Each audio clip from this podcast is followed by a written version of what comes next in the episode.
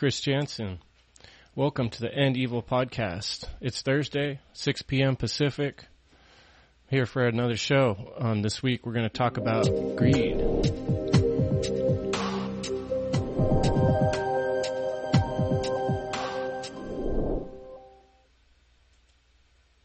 The End Evil podcast is dedicated to the book, The End of All Evil by Jeremy Locke. This podcast is also um, in tribute and dedicated to Mark Passio of What on Earth is Happening, the primary inspiration for the show. The reason for the show is that the world around us, humans around us, are infected with evil at all levels.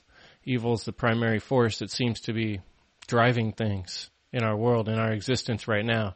And it's time to change that. So this show is for those of you who are brave enough to care for those who care about truth, for people who are interested and willing to fight for freedom, and those who seem to understand that the path towards changing things and making the world a better place without evil involves people like you and I working on ourselves and helping others around us on an individual level. We can change things. It involves taking the initiative.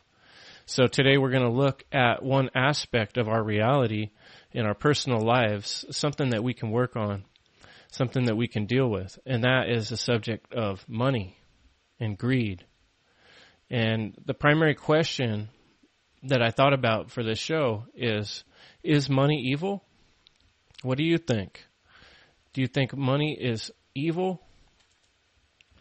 Well, I'm not going to say that's necessarily the case, but I'm going to start off with a quote from Jeremy Locke from the book the end of all evil. I'll go ahead and read that to you right now. Take a look at generic at a generic historical example of the pattern of tyranny. A rogue thug gathers together a band of men to extort money from the people nearby where he lives. In his success, he plunders massive amounts of money and grows his gang into an army. He successfully kills the previous officers of law of, and enforcement and or subverts them through stealth. Knowing that he can plunder more value in the long term if he leaves his victims alive, he implements attacks upon everyone in his range of influence. He draws borders, he gives decrees. Importantly, he promises his victims that he will protect them from all other thugs. His victims slowly become accustomed to his will and his lies. The people become afraid if they hear their neighbors talk of escaping the taxes and cruelty. Soon they actively support the regime by targeting all the treasonous speech and turning in deviants to police. Originally called criminal, the thug is now called authority. He's called law and order. That's Jeremy Locke from the end of all evil. So the same pa- pattern we've seen over and over through history, the same pattern repeating itself that we see all through political groups is just a process of one gangster, one thug taking over where the other one left off. Using thievery, stealing from others in the form of taxes, they try to legitimize their robbery, and it always ends up the same. It's an authoritarian situation, and those of us who are honest, caring people get shuffled to the bottom of the deck and get given the lowest card. How do we change this dynamic? Well, one part of it is to recognize that the dynamic exists and that it's repeating. And that's a hard thing to get through to folks these days because of whatever you want to call it, cognitive dissonance, maybe whatever they're being sprayed with in the chemtrails and whatever's being put in the food and the water and the propaganda on the television and the movies and the information being funneled into brains through um, school indoctrination. All these processes have filled up the brains of people to a point where they have a hard time accepting the fact that they're in slavery. And this situation I talked about in a past episode called the slave grind. And you can look that up on endevil.life. When I talk about in the slave grind is how our jobs kind of like our one aspect of the situation that keeps us trapped. But today we're going to talk a little bit about sort, sort of the more overarching problem, the biggest religion of all, the religion of money. I'm going to cut to a little clip here, a little introductory clip. We're going to learn a little bit today about banks and the Federal Reserve. And this is just one particular website I came across. Um, you can look up Cold Fusion was the name of the YouTube channel where I found this video. It's, and I typed in the question, what is fractional reserve banking? So if you haven't heard of fractional reserve banking, this is a good, um, short little intro, little, some bits and pieces here of information I'm going to share with you. Here we go. Time for a new business model. Pawnbrokers started to give credit to businessmen, while Genoese merchants developed cashless payments. Networks of banks spread all over Europe, handing out credit even to the church or European kings. What about today? In a nutshell, banks are in the risk management business. This is a simplified version of the way it works. People keep their money in banks and receive a small amount of interest. The bank takes this money and lends it out at much higher interest rates. It's a calculated risk because some of the lenders will default on their credit. This process is essential for our economic system because it provides resources for people to buy things like houses or for industry to expand their businesses and grow. So banks take funds that are unused by savers and turn them into funds society can use to do stuff. Other sources of income for banks include accepting saving deposits, the credit card business, buying and selling currencies, custodian business, and cash management services. The main problem with banks nowadays is that a lot of them have abandoned their traditional role as providers of long-term financial products in favor of short-term gains that carry much higher risks. During the financial boom, most major banks adopted financial constructs that were barely comprehensible and did their own trading in a bid to make fast money and earn their executives and traders millions in bonuses. This was nothing short of gambling and damaged whole economies and societies like back in 2008, when banks like Lehman Brothers gave credit to basically anyone who wanted to buy a house and thereby put the bank in an extremely dangerous risk position. This led to the collapse of the housing market in the US and parts of Europe, causing stock prices to plummet, which eventually led to a global banking crisis and one of the largest financial crises in history. Hundreds of billions of dollars just evaporated. Millions of people lost their jobs and lots of money. Most of the world's major banks had to pay billions in fines and bankers became some of the least trusted professionals. The US government and the European Union had to put together huge bailout packages to purchase bad assets and stop the banks from going bankrupt. New regulations were put into force to govern the banking business. Compulsory bank emergency funds were enforced to absorb shocks in the event of another financial crisis. But other pieces of tough new legislation were successfully blocked by the banking lobby. Today, other models So that was just a quick little intro to some ideas about banking. I thought it'd be fun to have a fun little video clip with some cartoons on it, just to make things a little more entertaining. But um, I related to that video when it started talking about the crash of 2008. In 2008, I was affected by that crash. I had bought a house in 2005 the first time I ever tried to buy a house, people convinced me that it was a great way to make a little money using your sweat equity. And since I knew how to build things and repair a home, I thought it was great. So I put all my life savings into repairing and rebuilding a home. And then I was about to sell that home, um, and it was up in value. And that was right in 2008 when everything tanked. And um, I lost out big time, and there was no one there to bail me out, right? Of course not, because that's not how it works. The bailouts and securities come for these big giant entities. These banking um, things are so huge that they can threaten um, everyone in the world if they fail. That people are so afraid of this failure that they'll do anything to keep them afloat, even if it is made of nothing. So, to get back to the original question, is money evil? Um, uh, my reply would be no, money is not evil. Money itself, in its purest form, you know, um, is a way of trading, a way of exchanging our energy and our time.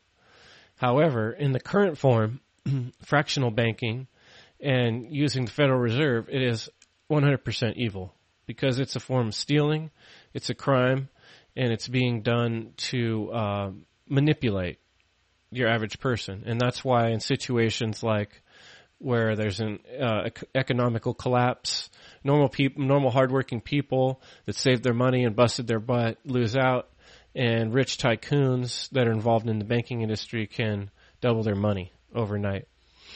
And by the way, in 2020, people that made lots of money are people that are owning patents on sicknesses and using that their knowledge of uh, what's about to happen in the world to make them lots of money. People like Bill Gates, who've been predicting a pandemic, are perfect in, t- in line, ready there to scoop up all the money when what they've been planning actually comes about to fruition. But that's a little bit of a tangent. Let's get back to the slideshow. Um, so here's what I've been thinking about. Just some questions in my head. What I'm trying to do with End Evil podcast is to bring things home, is to bring things to you and I. What can we actually do to end evil in our life, in our day to day exchanges? And that starts with analyzing what we do with our time and our money and our energy. So what determining factors dictate your choices in your daily life?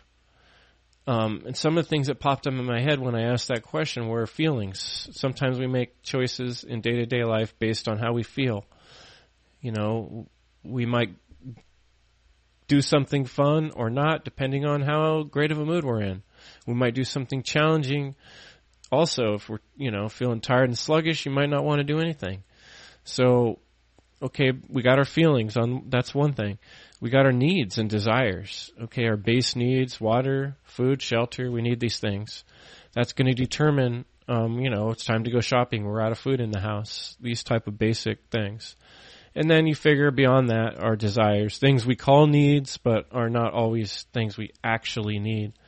So, you know, we have, that's a thin line. And I think a lot of us think of things as needs that are more desires, but Nevertheless, these are some more of the de- determining factors, right? Our needs and desires. And then our morals.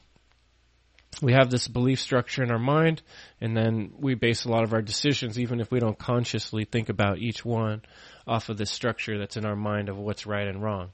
And that's why it's important to have these discussions and redefine what is right, what is wrong. Right is an action that does not cause harm. Okay, so stealing is causing harm. Lying is causing harm. So if you're stealing or lying, you're doing it wrong. So the way money is used in our society that involves stealing, like taxes, that's wrong because that's doing harm to others and that's also destroying people's freedom. Evil is the destruction of freedom.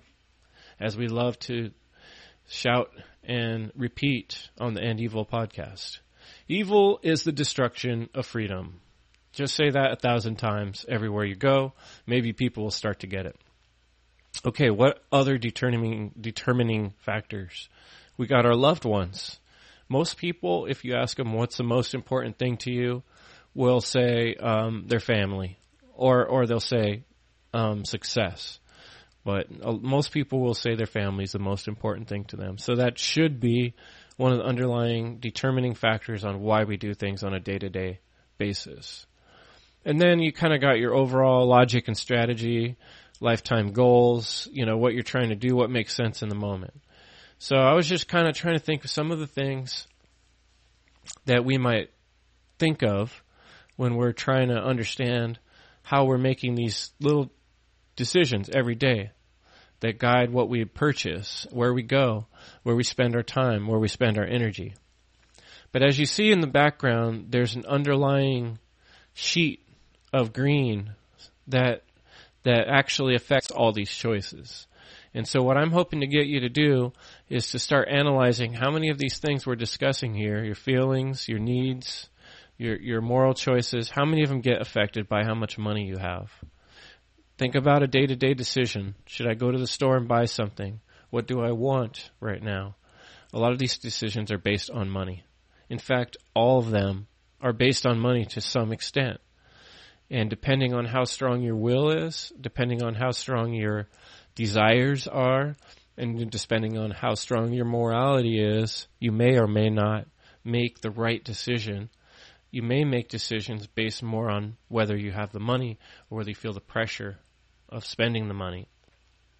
And then there's others who have feel like they have plenty of money and it's not a problem. I don't know many of those people myself, but apparently these people exist and I really don't know what's going on with them and what type of morals they have, but I would suggest that for the most part, to a large extent, many of the people that have that much money have already um, lost some of their soul in terms of their moral choices in order to get that money. That's very common. Not across the board, not 100%, but more often than not.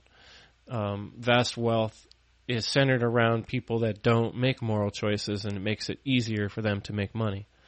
And that's one of the important concepts that I wanted to try to get across the board today is that how money is so intertwined with greed in our society and also with bad morals.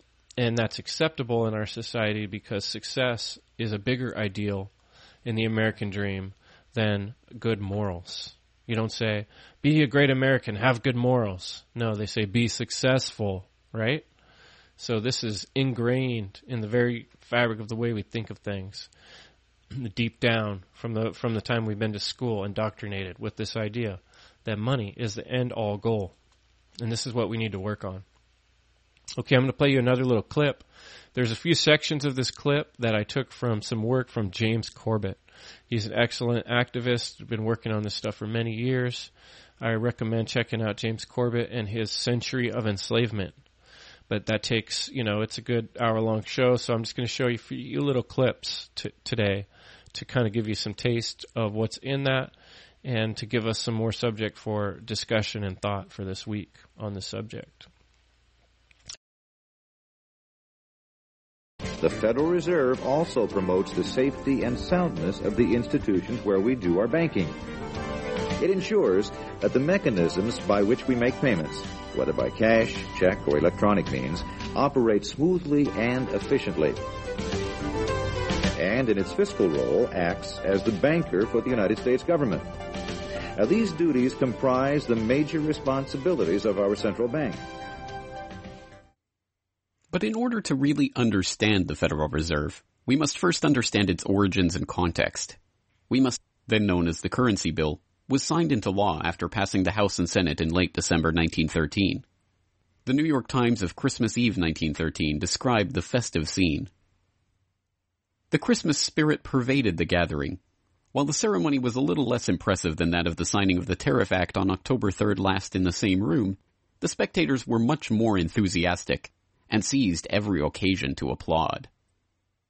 There in the White House that fateful December evening, President Wilson signed away the last veneer of control over the American money supply to a cartel. A well-organized gang of crooks, so successful, so cunning, so well hidden that even now, a century later, few know of its existence, let alone the details of its operations. But those details have been openly admitted for decades. Of course, just as we have been taught to find economics boring, we have been taught that this story is boring. This is the way the Federal Reserve itself tells it. The United States was facing severe financial problems. At the turn of the century, most banks were issuing their own currency, called banknotes. The trouble was, currency that was good in one state was sometimes worthless in another. People began to lose confidence in their money, since it was only as sound as the bank that issued it. Fearful that their bank might go out of business, they rushed to exchange their banknotes for gold or silver. By attempting to do so, they created the Panic of 1907. During the panic, people So the Panic of 1907. Um, before the Panic of 1907, I just wanted to mention that I've done some research on in the past, and central banking was not a brand new thing in the early 1900s.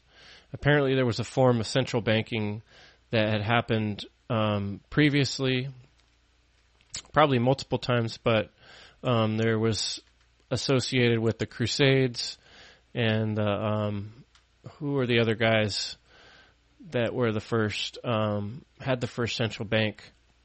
It's I'm blanking out on it now. Anyway, the point is the Federal Reserve was um, put together by these huge banking, rich, wealthy folks who had these secret meetings. We'll get a little more into that with the whole Jekyll Island thing. If you haven't learned about that, it's something to get into. It's very interesting. Um, Edward Griffin has a Griffin has a um, movie and a book called The Creature of Jekyll Island, which goes into great detail on this. And there's plenty of other places. James Corbett's um, information also covers Jekyll Island and the way these secretive meetings happened and the way this Federal Reserve was brought into place and then brought back into place in this country. It's an interesting story. I did a little research for this particular episode. And, um, you know, it was very interesting to learn more than I already did. And I encourage you to do the same.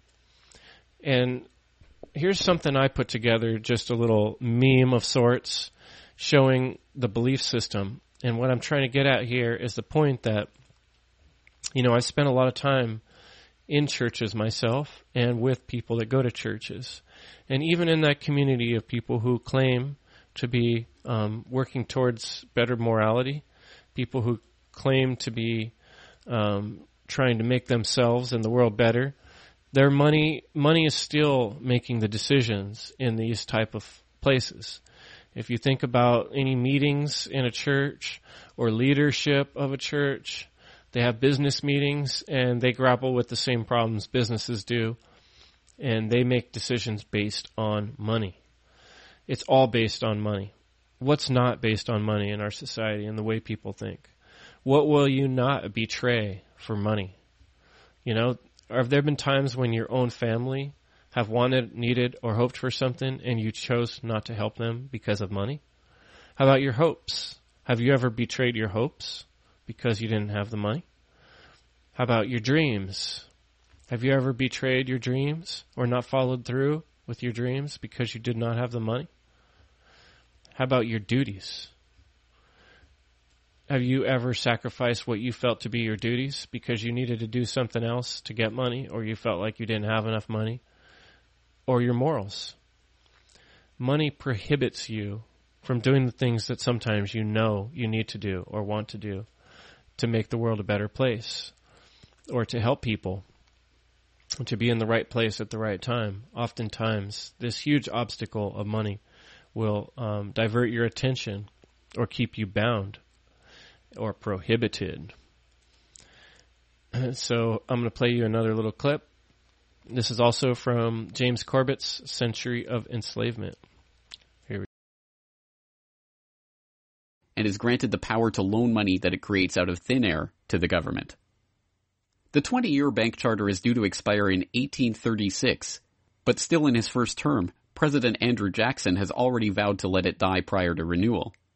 Believing that Jackson won't risk his chance for re-election in 1832 on the issue, the bankers forward a bill to renew the bank's charter in July of that year, four years ahead of schedule. Remarkably, Jackson vetoes the renewal charter and stakes his re-election on the people's support of his move. In his veto message, Jackson writes in no uncertain terms about his opposition to the bank. Whatever interest or influence, whether public or private, has given birth to this act, it cannot be found either in the wishes or necessities of the executive department by which present action is deemed premature, and the powers conferred upon its agent not only unnecessary, but dangerous to the government and country. It is to be regretted that the rich and powerful too often bend the acts of government to their selfish purposes.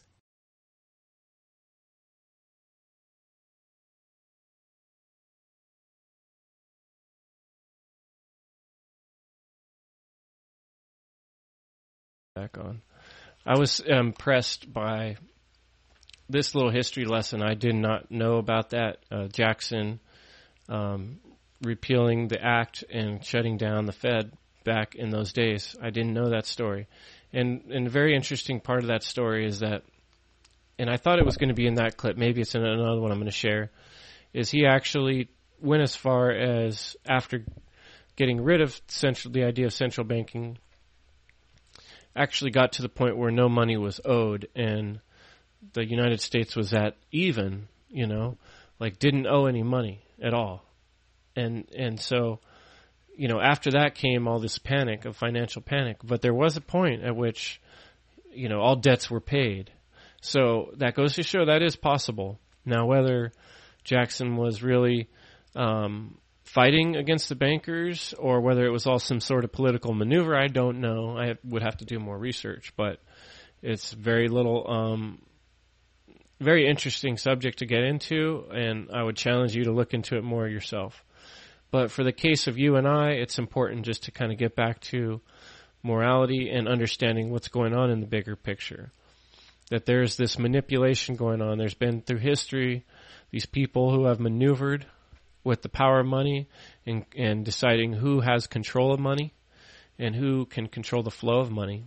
And that's what you find out when you look into this history of the panics and the run on the banks is that all of a sudden it was um, it was asking about trust.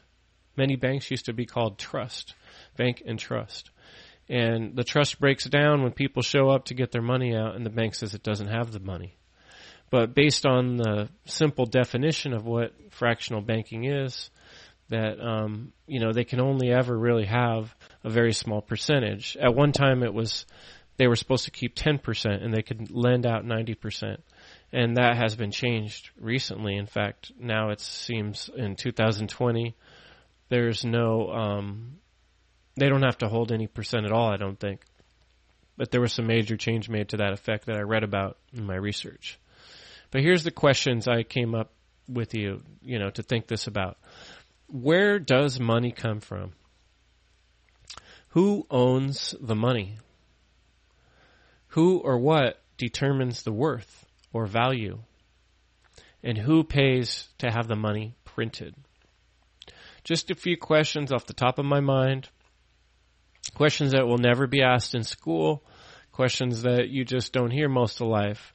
You know, we just think of money as such a basic, it's always been there and it's always going to be there type of thing. But when you look through history, there's um, been all kinds of fluctuations with money. And all of a sudden, in some countries, overnight, money's value can go down to nothing and become worth nothing. People are carrying around wheelbarrows of pennies to buy a jug of milk or something like that. So if you're paying taxes, if this money's being taken from you, your hard work and energy and labor being put into these taxes, and then these taxes are used what to print the money? Who who pays for the actual printing and the printing machines and all the security around um, this whole process that keeps it, the money safe?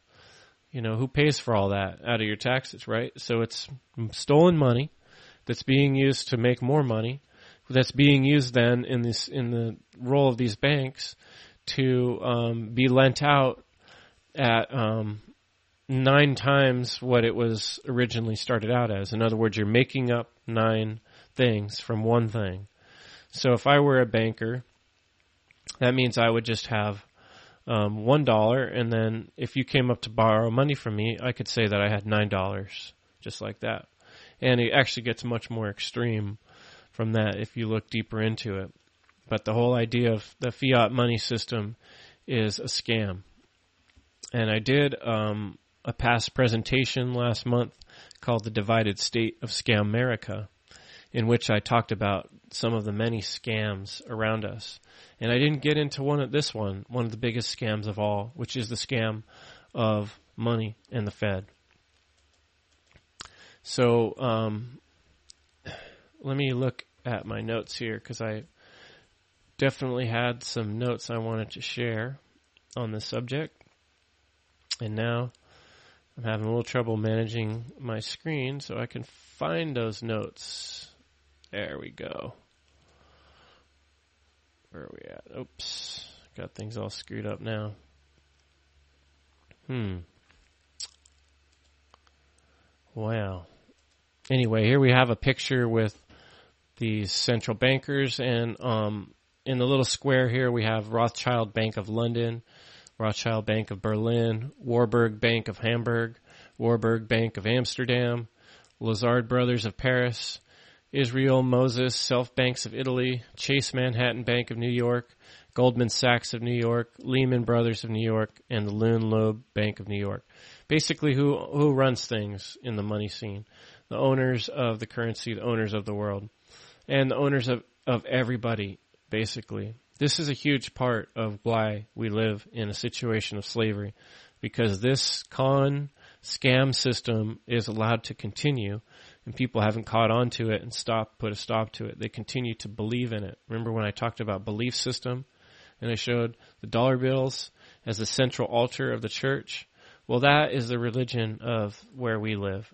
It's the religion of money. And it is a huge part of what's holding us back from having, um, from making moral decisions because we have so many bills to pay. And we're at the very bottom of the pyramid.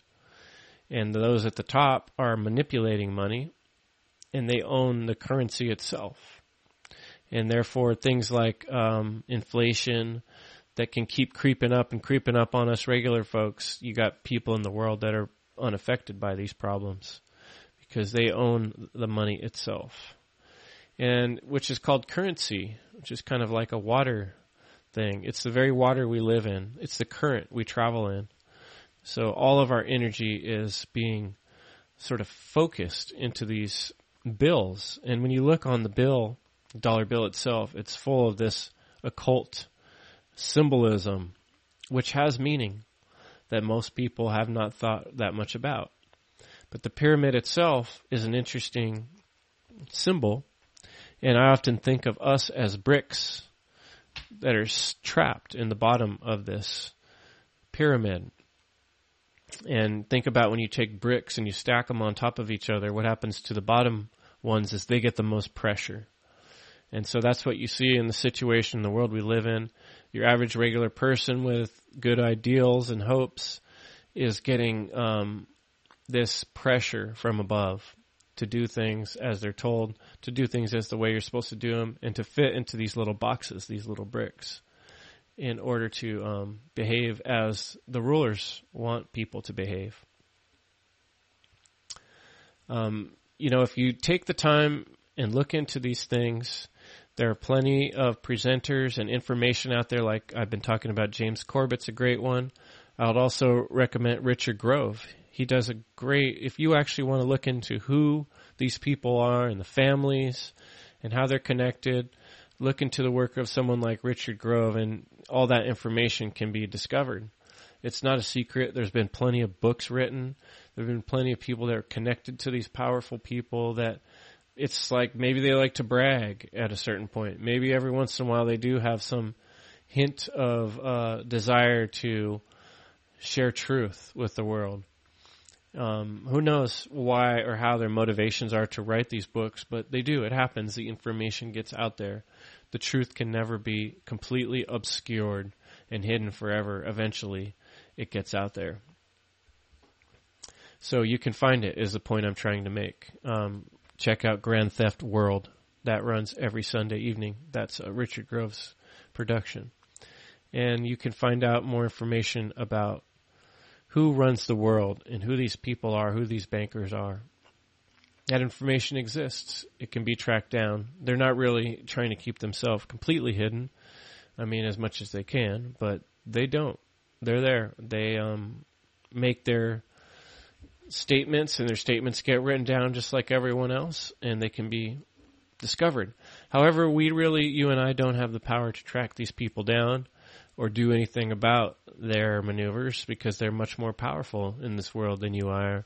But what we can do is empower ourselves and understand what's going on and communicate with one another and learn to communicate with others that this is the situation and we can break it down in little pieces so people can understand it. That's what I'm attempting to do here. So, greed ties into all this so much greed being accepted and a way of doing things, and um, trumping moral decisions. So I think that's a takeaway we can all take into our next week is just look, just observe your thought process in day to day actions and things you experience and ask yourself, is this truly, um, am I making these decisions because it's the moral right thing to do or am I making these decisions because it's the best thing to do financially? And challenge yourself on that. If more people do that, then we'll have a more moral world and evil can diminish. But it takes the willpower and the initiative to try to get there. Tell the American people Okay, this is another clip. to Hold a whom second. you I messed up. I'm going to go back. Let's try that. Hold on a second here.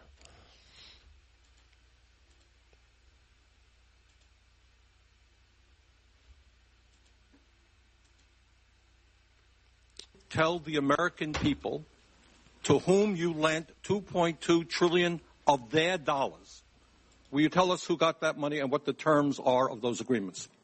hundreds and hundreds of banks, any bank or that has uh, access to the U.S. Uh, Federal Reserve's Will you tell us who they are? no. In an interview with Treasury Secretary Timothy Geithner, he makes the stunning assertion that conducting a full audit of the Federal Reserve, something never before done in its 100-year history, is a line that we don't want to cross. To be denied full transparency of these transactions after U.S. taxpayers contributed over $16 trillion to these bailouts and loans is unthinkable and unconstitutional. It is our right as American citizens to know where our money is being spent. It's very ironic that if you don't give the IRS full transparency with your finances, you go to jail. But if you're a private organization of elite bankers that controls the money supply of a country, you're free to do as you please without full oversight. This private organization is arrogant in the fact that the same accounting laws that apply to the rest of America do not apply to them. There is no other agency of government which can overrule actions that we take. Their control appears to be unlimited, and 2008 is the most recent example of how much power the Fed actually has on our country. Many of us were told in private conversations that if we voted against this bill on Monday, that the sky would fall, the market would drop two or three thousand points the first day, another couple thousand the second day, and a few members were even told that there would be martial law in America if we voted no. That's what I call fear mongering.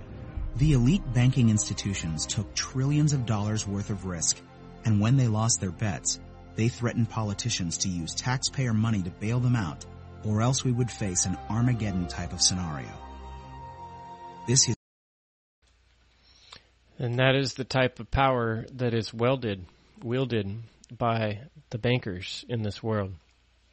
And you're going to try to imagine that these people are not connected to one another, that they're not having secret meetings, that they're not figuring out ways to more and more fleece the average person for money. This is a cool. Um, I originally heard this from Freeman Fly on his podcast, Freeman TV, but um, there's other pres- presenters who have pointed this out. If you take a close look at the money that's being printed out, it looks exactly like monopoly money, the same coloring and everything. Is that just a coincidence? Or is it um, sort of like sort of like um, a threat or not a threat, but um, it's like they're laughing at us in a way. It's like a joke to the rich elite of the world. These families, we know we know that their money has been consolidated to the very few of the world. In the beginning of the show, I was showing some pictures, and you see, um, you can look it up for yourself um, on websites. Who are the most richest people in the world? And you find a long list of who these people are. Um, which reminds me, I wanted to go back to that last slide. I sh- I shared with you that video which I played with um, that started with Bernie Sanders. That was um, called "The Biggest Scam in the History of Mankind Explained." It's a YouTube video, and I found some of this information and these images that I'm sharing here on World Truth TV. Uh, who really owns the Federal Reserve? So it's a fun question to type into the internet and see what you get. There's a lot of great information out there. I'd recommend doing some searching on your own, do some thinking about it. You know, you got to really wonder about this money situation. If they can just sort of turn up the money or turn down the money, the value of the money at any time, what does it really actually stand for? You know, at one time there was this gold standard, and every you know, at the time when they described in the video we watched before, people running to the banks and trying to trade their money for gold or silver.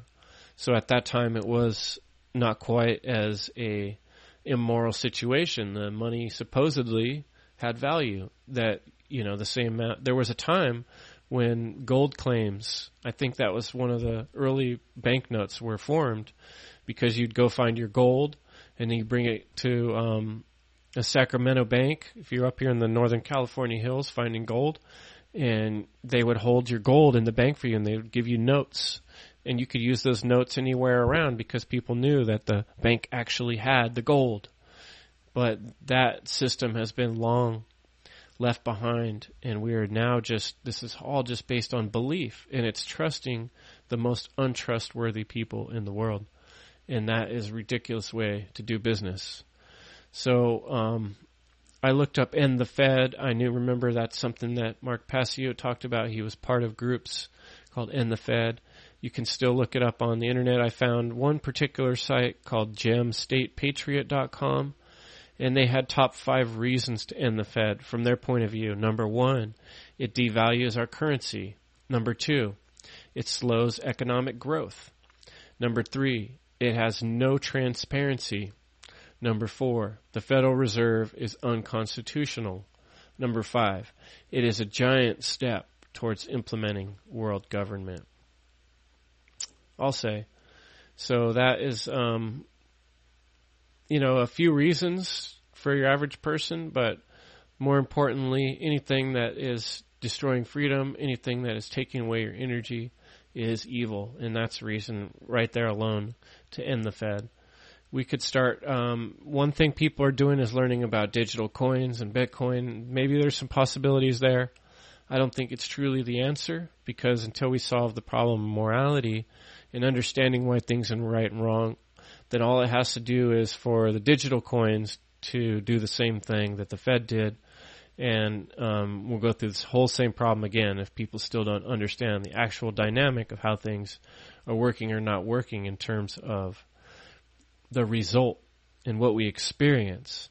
If people are doing bad behavior, in other words, stealing, taking from other people, forcing, coercing, we're going to have um, the outcome is going to be a bad situation. It's going to be chaos. It's going to be people who are trying to do the right thing getting stomped on, and your average normal person feeling like they're trapped and they can't get out of the situation they're in. And they're stuck in a rat, in a wheel you know, just going around and around like a rat. So this is interesting. I looked up um, what I was thinking about. I ended up on the word prohibition, and I'm going to share with you a little information about prohibition.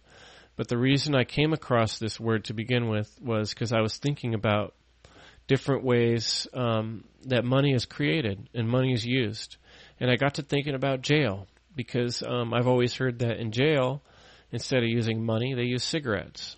I've also heard that, um, like un, what do you call black market sales around the world? Sometimes they'll use paintings, like an expensive painting, rather than money, because you can, um, in a smaller package, hand over a huge amount of money. So um, the idea here being that money is not necessarily these bills that we're used to seeing that look like monopoly money. There's lots of different forms of money, and we don't necessarily have to use the one that's being used right now. Look what happens in jail. So I looked this up, and what I found was really interesting.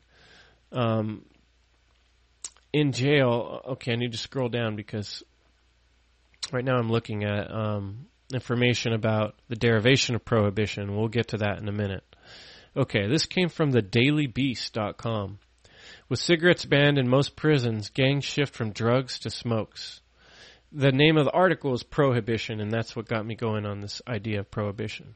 This is by Seth Ferranti. Um, as this is back in 2013, so this isn't like brand new news, but it was new to me. I found this very interesting, so I'm going to share it with you. Okay, I'll go ahead and read this to you. As um ah, oh, come on. I accidentally switched my page or something. Here we go. There we go. Mm-hmm.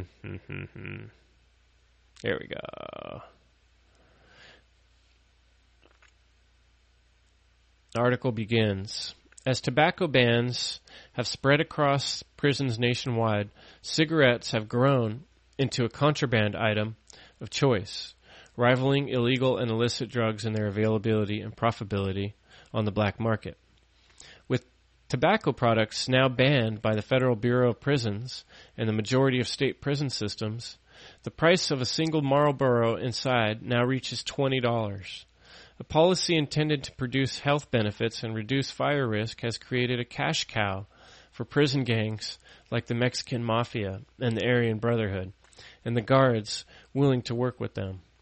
By utilizing the smuggling methods developed to bring in heroin and other drugs, and aided by the ease of purchasing cigarettes on the outside, the gangs ensure prisoners can get a smoke anytime they want if they are willing to pay the price. A pack of Newports or Camels can cost $200, while a pouch of rolling tobacco like Bugler, which sells for a couple of dollars in the free world, can earn an enterprising inmate hundreds. Quote, when I first came into the feds in the 90s, cigarettes were used as money, a prisoner tells the Daily Beast. Let's say you want a piece of chicken. That was one pack. Some weed or hooch to get you lit might set you back two or three cartons. That was how we did business. With generic brand cigarettes sold in the commissary for about a dollar each, packs were an effective unit of currency. But when they outlawed tobacco in 2004, we started using stamps as money in here. Now, if I want to buy a Marlboro or a Newport to smoke, it's like three books of stamps. A book of 20 uh, stamps sells for $9 on the, in the commissary anyway, that doesn't matter. The point is that now they started using stamps. So the type of money that was used was dependent on the laws. And this is an important um, concept that stuck out for me, and that's why I wanted to share that.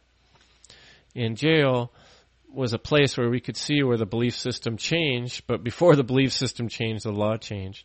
So the legislation prohibited um, the cigarettes being sold, in the normal store inside of the jail. Now all of a sudden it's still, it's creating this whole black market inside of jail, which goes to show what we've seen with um, the war on drugs, for instance. They create these laws, which actually creates a black market, which actually creates a way for them to make money. Huge amounts of money. And when I say them, the insiders are always going to be the ones that make the money because they're the same ones that can push the laws and the legislation. Why wouldn't they if they can and they don't have morals because they've already sold their soul because that's how they got rich in the first place or they were born into these families which are run by um, psychopathic people who are willing to do whatever they have to to have control over their fellow human being.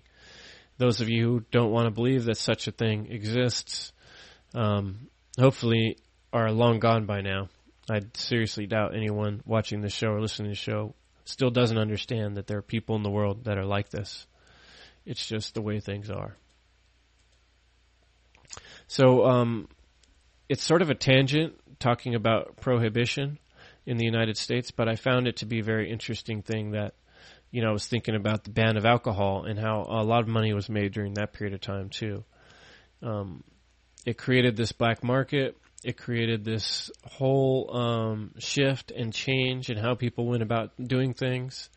And when you think about it now, it seems ridiculous now that alcohol is um, legal in most states, most all the time, most everywhere. That there was a period of 13 years where it was completely illegal, which to me is pointing back to how silly and stupid laws are in the first place. That they can just shift back and forth like that. And um, but the more important thing being that it's done in many cases in such a way that um, manipulates um, the average person. So another thing that I want to go back to on the idea of prohibition, one of the biggest things that's prohibited in this country that we live in is making your own money. Now that would get you in a lot of trouble. And the reason that is, is because the government wants to own all money. Because it wants to own you. That's an important thing to understand. When you really think that through, it's part of what keeps us enslaved. And the derivation of the word prohibition is to hold back, to hinder, or to prevent. So I thought that was pretty interesting that by using these laws, government holds us back, prohibits us from prospering. And using a system like central banking, it makes it easy, easy prey for the wolves to just run down and eat the sheep up all day long, anytime, all the time. All they have to do is shift these um, percentages and raise these values, and we're just stuck having to pay for it. Pay, pay, pay all day.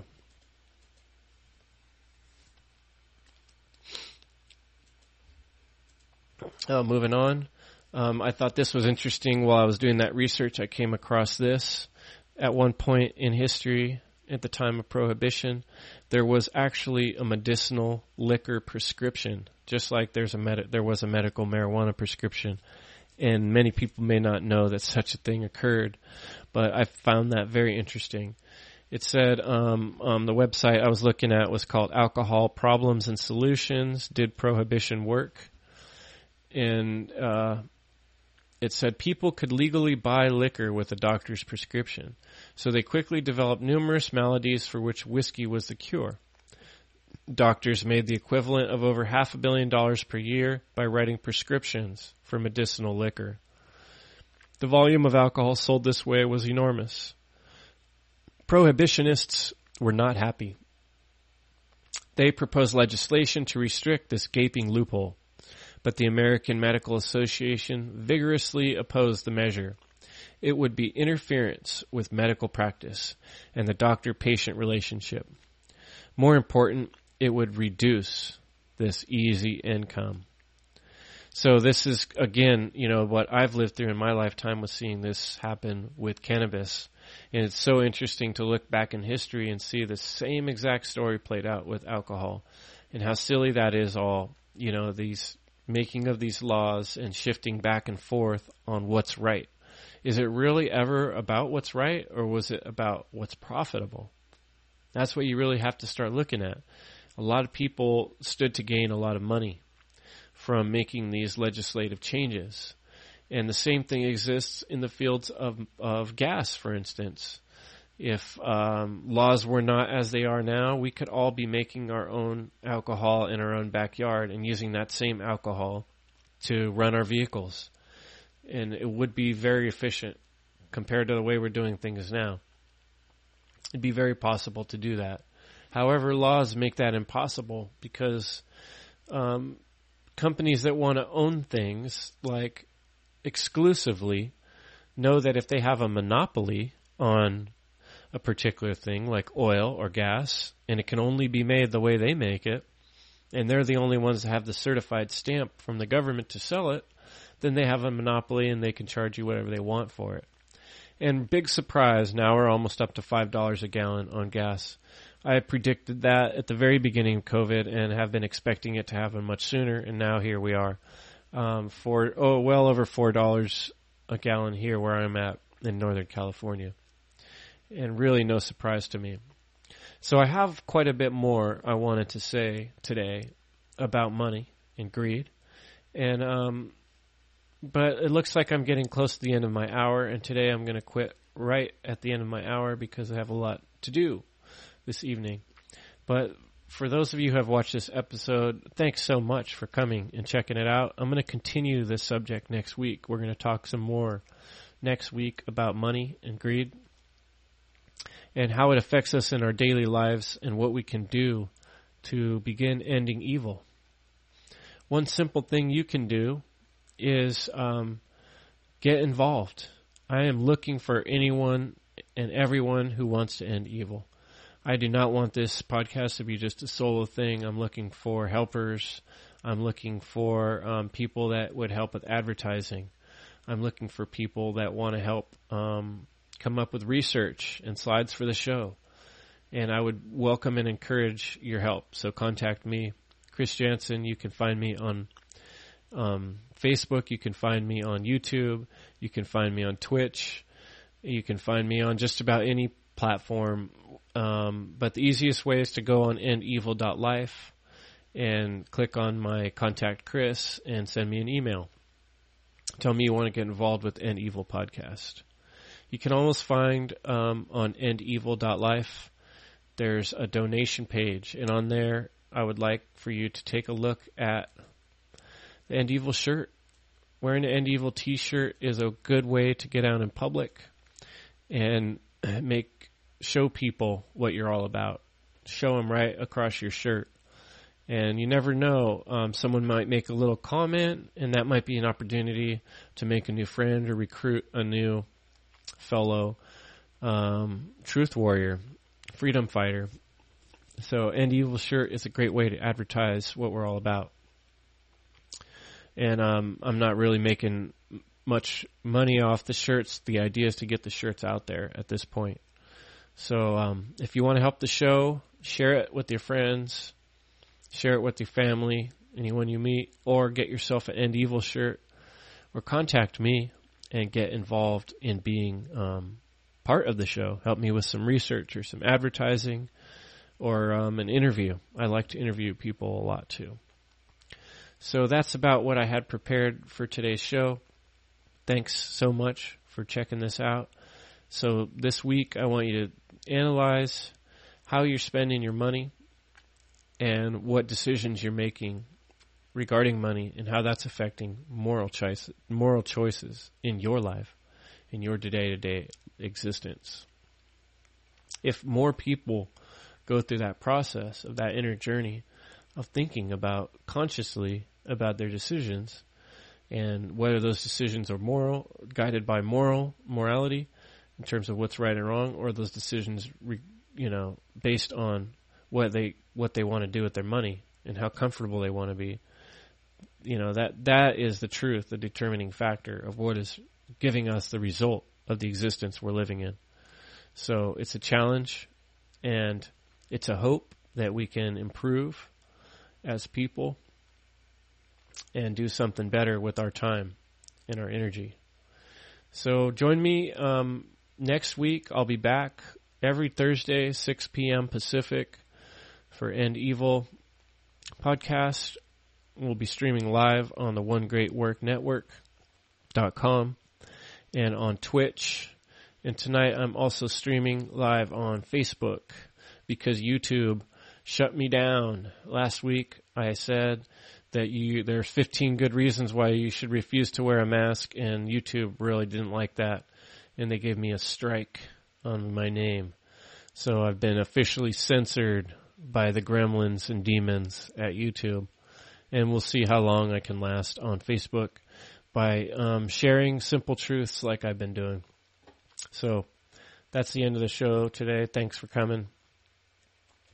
Have a great day.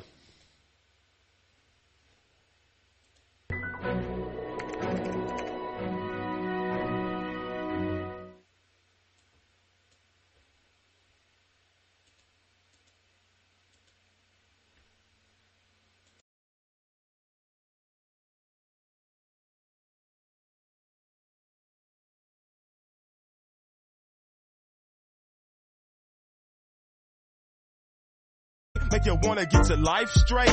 I'ma introduce the places that I venture to. I get your proof of a hip hop institute. It's the truth. I'm just being hospitable, sitting bull. The chief, I seek the hidden jewels. Some just complain about the status of rap. They say it's average in fact. They wish the 80s was back. I say everything's everything. Nothing stay the same. And yet it is the same, just given a different name. Money's all that matters to you. You sniffing cane. You need to uplift your brain. Forget the fame. You say you get power if you get money. How you get those if you just a dummy? Just stay on your toes, man. Stay on In this world, that's just how it goes, man. In Oakland, gotta get with the program. With flows, I wanna control the whole land. You just gotta stay on your toes, man. In this